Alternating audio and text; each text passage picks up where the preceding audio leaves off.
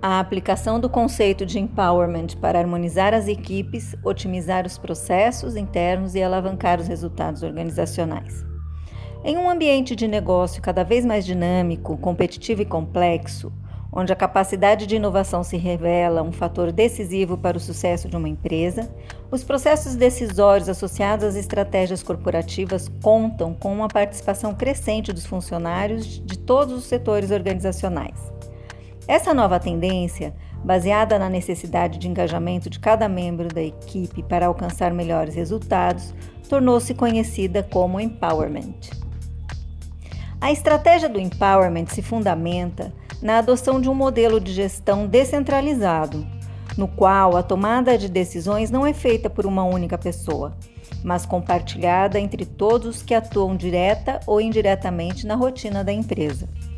O empowerment consiste essencialmente em distribuir tarefas e capacitar todos os colaboradores para desempenhá-las com autonomia e responsabilidade. Trata-se, em outras palavras, de um conjunto de procedimentos que busca a interação e o envolvimento das pessoas com o trabalho e que as impulsionam a tomar iniciativas e a interferir com ações no processo produtivo.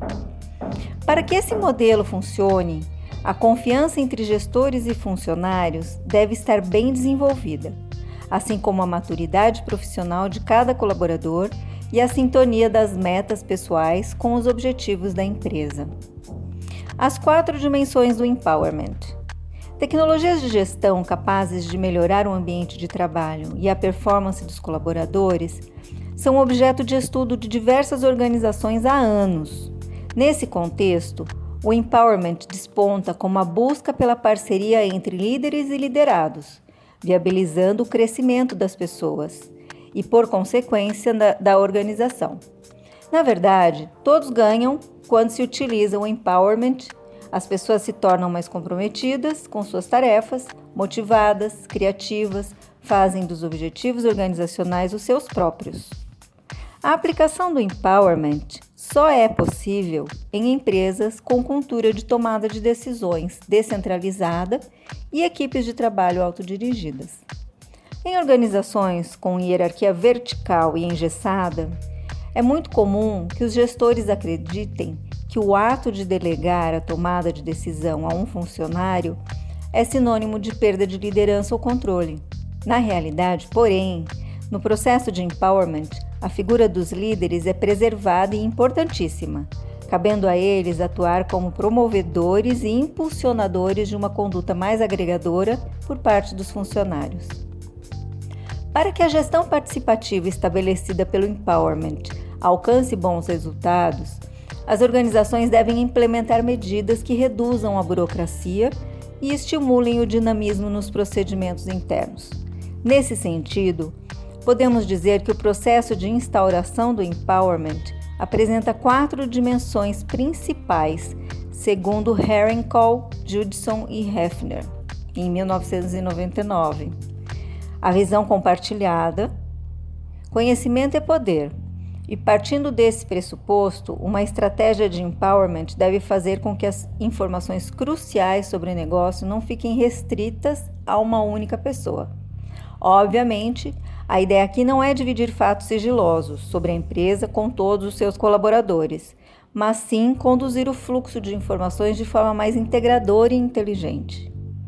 Para isso, o compartilhamento de dados cruciais para a autogestão e capacidade de tomada de decisões estratégicas deve ser realizado de modo racional e abrangente, envolvendo todos os setores e times organizacionais. Sabe-se que a motivação pessoal aumenta consideravelmente quando o indivíduo acredita fazer parte de um projeto maior e se sente uma peça importante nesse panorama. Assim, baseada no esforço coletivo formado por várias contribuições autônomas, a visão compartilhada assegura o alcance de objetivos e metas comuns. Outra dimensão, a segunda, é a estrutura organizacional. A estrutura de uma empresa orientada para o empowerment é sustentada por quatro pilares: responsabilidade, trabalho em equipe, tomada de ações de risco e valorização dos funcionários pelos clientes. Responsabilidade está relacionada ao nível da organização em que as decisões são tomadas. Quem é responsável pelo bem-estar da organização? Equipes estão relacionadas à eficácia do trabalho em equipe e se as equipes são responsáveis pelas decisões sobre suas próprias atividades. A tomada de ação de risco trata do entusiasmo em assumir riscos para melhorar o desempenho e se a organização apoia ou pune a tomada de ação de risco. Clientes valorizam os funcionários que são orientados para clientes e que se sentem responsáveis por eles. A terceira dimensão é a responsabilidade por conhecimento e aprendizagem. As empresas que aplicam o empowerment devem encorajar seus funcionários a buscar novos conhecimentos, oportunidades para aprendizagem, formação continuada e melhorias no desempenho em geral. Cabe destacar que as equipes de trabalho mais eficientes são aquelas que gostam de novos desafios dispostas a aprender e confiantes o suficiente para experimentar e errar, pois sabem que a cultura organizacional não pune falhas indiscriminadamente. A quarta dimensão: sistema de recompensa. Trata-se do reconhecimento institucional das realizações dos funcionários e a consequente demonstração de que eles são ouvidos e relevantes para a performance da empresa. Todos os colaboradores devem estar conscientes de que a organização recompensa autonomia e esforço. Ou seja, a entrega de valor ao cliente e a assunção de responsabilidade são prezadas e premiadas pelos seus gestores. Empoderamento das equipes. A cultura do empowerment parte da premissa de que funcionários sem autonomia são menos executores de tarefas e cumpridores de ordens. Atualmente, muitos empresários reclamam da dificuldade para conseguir profissionais capacitados no mercado, sendo mais desafiador ainda reter talentos. Outros afirmam que investem na qualificação dos funcionários, mas quando eles finalmente estão preparados para desempenhar o seu potencial, partem em busca de melhores oportunidades. Por que isso acontece? Será que esses funcionários estão desempenhando as funções certas? A empresa tem fornecido as condições mínimas e as ferramentas necessárias para eles terem um bom desempenho? Todos os colaboradores têm liberdade para agir, pensar e expressar seus pontos de vista? Podem demonstrar seu potencial diretamente nas soluções dos problemas da organização? As respostas para esses questionamentos são, não são tão simples, porém, é fundamental que a gestão reflita continuamente sobre eles, valorizando e aproveitando melhor o capital humano da empresa, ávido para dar uma contribuição significativa, embora frequentemente tolhido em suas iniciativas. Um bom programa de empowerment deve passar por uma sequência de etapas especificamente voltadas para os seguintes aspectos Divisão de tarefas integradora.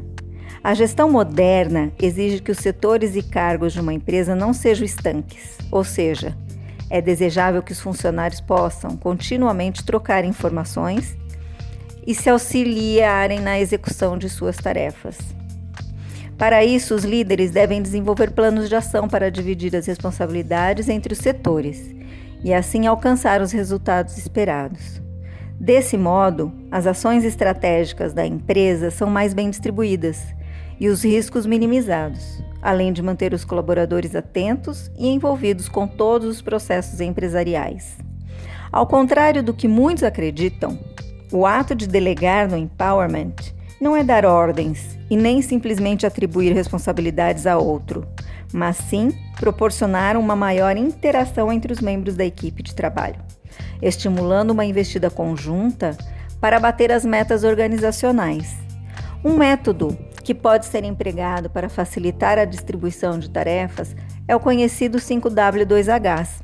Esta ferramenta de gestão se dedica a agilizar a solução de problemas através de respostas às sete perguntas básicas: What, Why, Where, When, Who, How e How much. Lembram-se? Tem também a criação de ownership nos funcionários. A famosa atitude de dono, também conhecida como senso de ownership ou propriedade, é fundamental para atrair, cativar e manter clientes. Imagine que o consumidor tem um problema e entre em contato com a empresa para resolvê-lo. O atendente escuta suas reclamações com empatia, atenção e interesse, além de dedicar seu tempo e melhores esforços para encontrar uma solução rápida e adequada. Nesse caso, o cliente tem a impressão de estar falando diretamente com o dono do negócio, e está mesmo. Funcionários com senso de ownership se enxergam como parte indissociável da empresa e alimentam uma forte sensação e sentimento de propriedade em relação a ela. São engajados, confiantes, comunicativos e capazes de tomar decisões difíceis. É como se eles fossem realmente donos do negócio e, portanto, demonstram atitude de dono independentemente do setor ou do nível hierárquico que ocupam. Esses colaboradores sabem que o seu sucesso pessoal está atrelado ao sucesso da organização. Por isso, dedicam-se verdadeiramente a ela e desenvolvem qualidades de, de ownership, orientação para resultado, flexibilidade, fidelidade, responsividade. Mas como fazer os empregados vestirem a camisa da empresa? Promover a mentalidade de ownership exige que a empresa selecione e contrate pessoas que compartilhem dos seus valores, além de possuírem características mais ligadas à proatividade e visão de futuro. É indispensável também oferecer um ambiente de trabalho que promova o bem-estar dos funcionários, gerando uma resposta emocional positiva e auxiliando no engajamento da equipe. Estabelecimento de metas. Metas correspondem aos objetivos idealizados pela gestão organizacional para obter resultados específicos. Ao definir metas, há sempre o risco de esquecer alguma coisa importante e focar em ações desnecessárias. Embora possuir metas que envolvam várias áreas da empresa seja benéfico, a quantidade excessiva de metas pode confundir e atrapalhar o desempenho dos funcionários. Peter Drucker já dizia: não há nada mais inútil do que fazer bem feito algo que não precisava ser feito. Outro erro comum é estabelecer metas que não são realizáveis. Metas altas demais até podem, a princípio, inspirar a equipe. Porém, com o tempo, os funcionários acabam desapontados e frustrados por não conseguir alcançá-las, a despeito de todos os seus esforços. Motivação da equipe. A empresa pode reconhecer o trabalho dos funcionários e torná-los mais entusiasmados com suas tarefas e com a própria organização em si de várias formas: aumentos salariais, prêmios, segurança e oportunidades de crescimento. Independentemente delas, no entanto, é necessário primeiramente promover o sentimento de estamos todos no mesmo barco, como fator de união e motivação da equipe.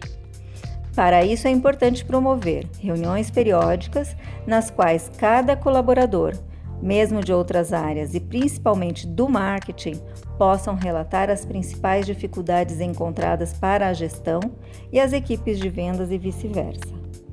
Outro ótimo método para a motivação de equipes é dar o exemplo. Lembre-se das palavras do senador e historiador romano Tácito. Os chefes são líderes mais através do exemplo do que através do poder. Um gestor que não se limita a dar ordens ou orientações, mas faz ele próprio tudo o que pede à equipe, é muito mais valorizado e respeitado por seus subordinados, além de inspirá-los diariamente. Feedback e avaliação dos resultados. Retornos, positivos ou negativos, sobre os resultados da equipe são sempre benéficos. Há nada mais desmotivante para um funcionário do que não enxergar propósito no que faz e não saber se o rumo tomado está surtindo os efeitos desejados. Tanto individualmente quanto em grupo, o feedback deve se demonstrar os resultados obtidos em um dado período, fornecendo orientações, elogiando os acertos e o cumprimento de metas, e corrigindo eventuais falhas nos processos internos. Para aplicar o empowerment, a Felipelli ajuda os líderes a desenvolver novas habilidades, entre as quais a de educador, integrador, facilitador e articulador. Fale com nossos consultores e especialistas e conheça nossos cursos e assessments exclusivos para o aperfeiçoamento dessas habilidades. Aqui é Gisele Saad, gestora da Rede Felipelli. Nós acreditamos que quem compartilha conhecimento soma forças.